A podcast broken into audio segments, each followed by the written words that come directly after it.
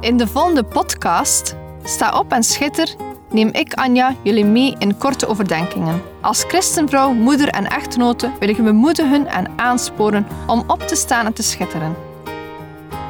We zijn niet gemaakt om in Gods koninkrijk stil te zitten en niets te doen, maar om op te staan en dienstbaar te zijn. In de eerste plaats over God, daarna over ons gezin, onze partner of onze geloofsgenoten. En als gevolg zullen we dan ook schitteren in de wereld. Neem je Bijbel bij de hand, want zonder Bijbel zijn we als een kok zonder eten of een zanger zonder stem. Dus luister naar, sta op en schitter.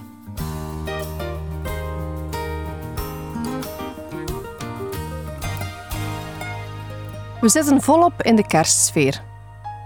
Vorig jaar, in uitzending 15, heb ik kerst uitvoerig besproken.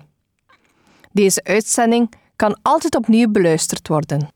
Vandaag, in teken van kerst, ga ik het leven van Maria bekijken, de moeder van Jezus. Sommige mensen hebben Maria verheven tot een hogere positie die niet in de Bijbel wordt onderwezen. Anderen doen dan het omgekeerde en negeren haar volledig. Maria verdient het om een gezonde plaats in ons leven te krijgen. Zij is dan ook een rolmodel. Zij verdient het dan ook om dankbaar bij haar leven stil te staan. Laten we eens kijken naar wat de Bijbel ons over Maria vertelt. Ik citeer een paar versen uit de herziene statenvertaling. Lucas hoofdstuk 1. Het staat er zo eenvoudig. In de zesde maand werd de engel Gabriel door God gezonden naar een stad in Galilea, waarvan de naam Nazareth was. De engel kwam haar huis binnen en zei: Wees gegroet, begenadigde. De Heere is met u. U bent gezegend onder de vrouwen. Stel je in haar plaats.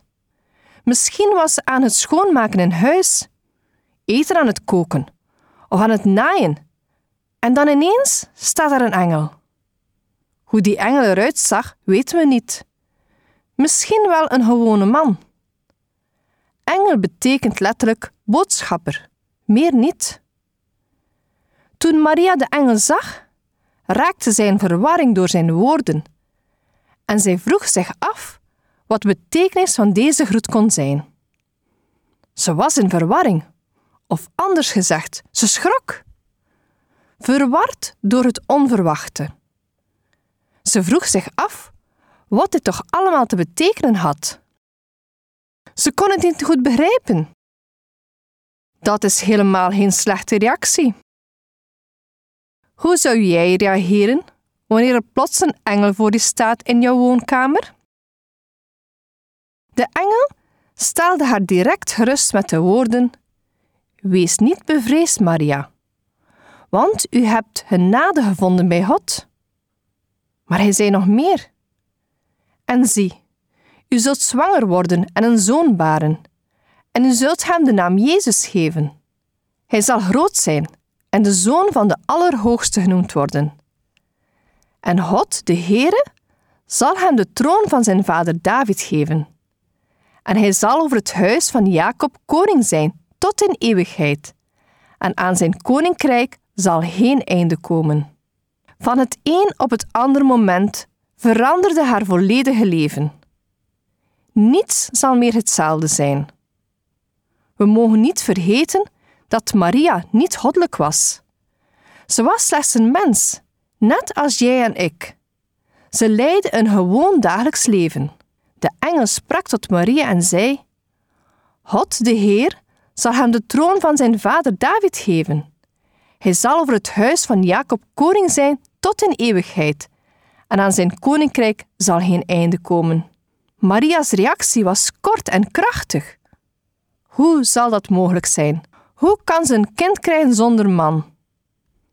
En de engel antwoordde en zei tegen haar: De Heilige Geest zal over u komen, en de kracht van de Allerhoogste zal u overschaduwen.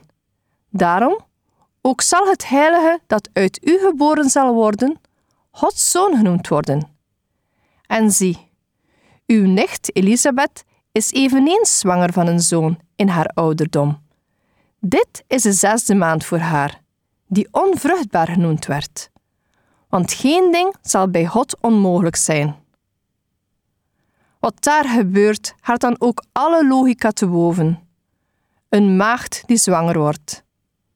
Het is geen schande als we toegeven dat we het niet begrijpen. Maar we mogen wel een voorbeeld stellen aan Maria. Zij geloofde en aanvaarde wat de engel zei. Ze stemde in met de woorden: Zie, de dienares van de Heere, laat met mij geschieden overeenkomstig uw woord. En de engel ging van haar weg. Wat een mooie reactie van Maria. Laat gebeuren wat de Heer wil. Laat zijn plan zich maar ontplooien. Maria had ook heel anders kunnen reageren. Ze had kunnen zeggen: Liever niet. Dit plan van God gaat mij veel moeilijkheden bezorgen. Zou ze zich dat wel gerealiseerd hebben?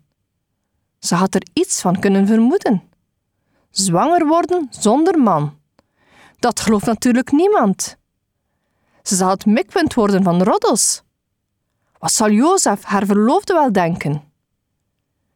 Maria is een voorbeeld voor ons als het gaat over dienstbaarheid. Doen wij ook zo?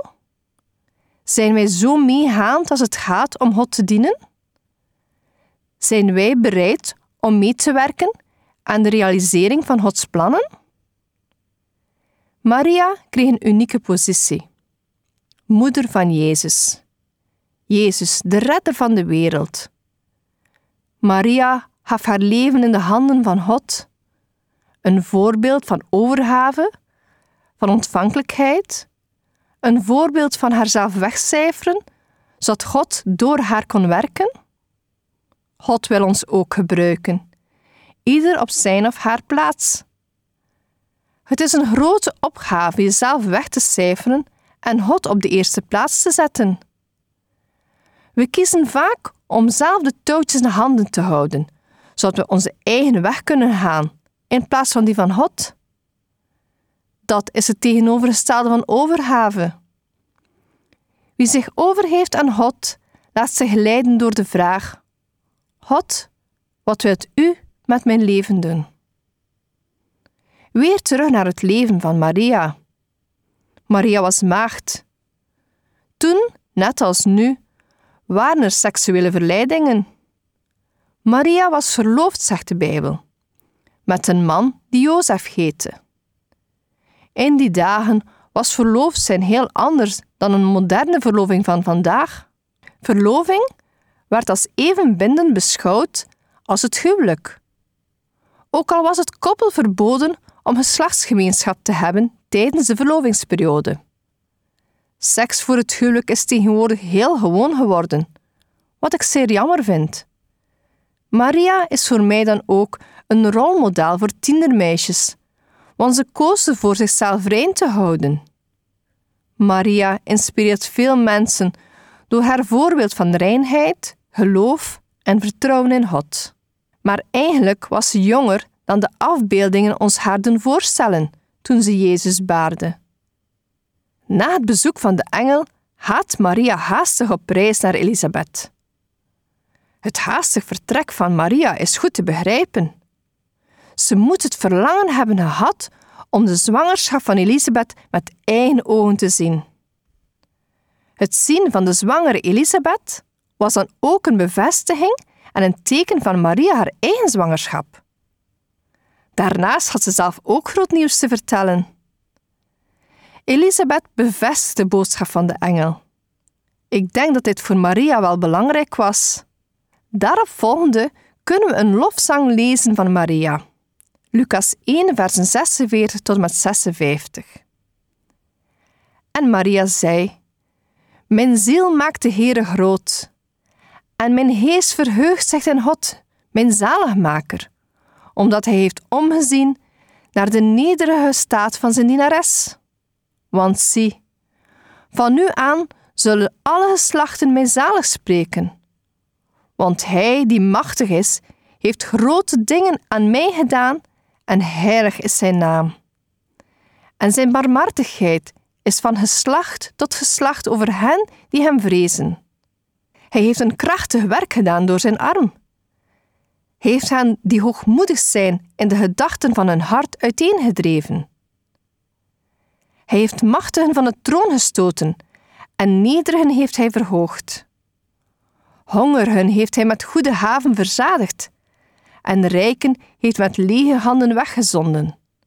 Hij heeft het opgenomen voor Israël, zijn knecht, door aan zijn barmhartigheid te denken, zoals hij gesproken heeft tot onze vaderen, tot Abraham en zijn nageslacht, tot in eeuwigheid.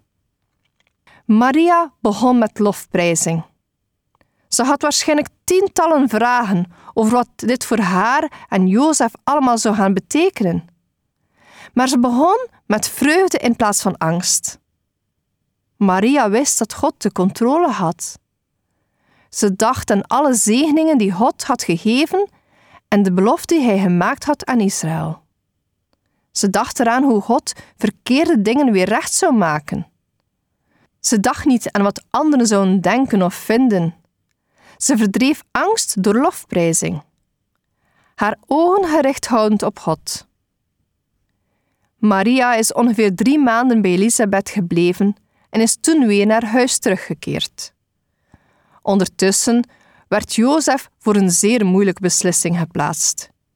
Weens haar zwangerschap had hij als rechtvaardige man niet veel zin meer om met haar te trouwen. Gelukkig greep God in en maakte hij Jozef duidelijk wat hij moest doen. In een droom zag hij een engel, die hem de hele situatie duidelijk maakte, waarop Jozef besloot Maria meteen bij zich in huis te nemen. Zo bewaarde hij haar in de ogen van de mensen voor schande.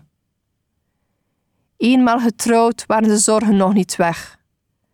Maria was bijna aan het einde van haar zwangerschap toen het nieuws kwam dat iedereen naar de stad moest gaan waar hun familie vandaan kwam om te worden ingeschreven voor belastingsdoeleinden. Ze moesten naar Bethlehem gaan. Een reis van ongeveer 140 kilometer. Het wordt weer zo mooi afgebeeld. Hoe de hoogzwangere Maria op een ezel die reis maakt. Maar eigenlijk staat die ezel nergens beschreven. Het moet een lange en vermoeiende reis geweest zijn. Maria en Jozef waren trotse ouders van een zoon genaamd Jezus. Het verhaal van Maria en Jozef is er eentje met moeite, maar ook met een happy end. En dit door gehoorzaamheid. Hebben jij en ik dat soort geloof? Maria was een jonge vrouw die gewoon in God geloofde, een voorbeeld voor ons. Laten we de geboorte van Jezus vieren. En vergeet niet, sta op en schitter in deze kerstperiode. Deze podcast kun je steeds opnieuw beluisteren via de website en app van twr.be. Als je deze aflevering leuk vond en je wilt de podcast helpen ondersteunen, deel hem dan met anderen. Heb je gebed nodig of wil je reageren op deze uitzending? Zend dan gerust een mailtje naar anja.twr.be. Bedankt voor het luisteren.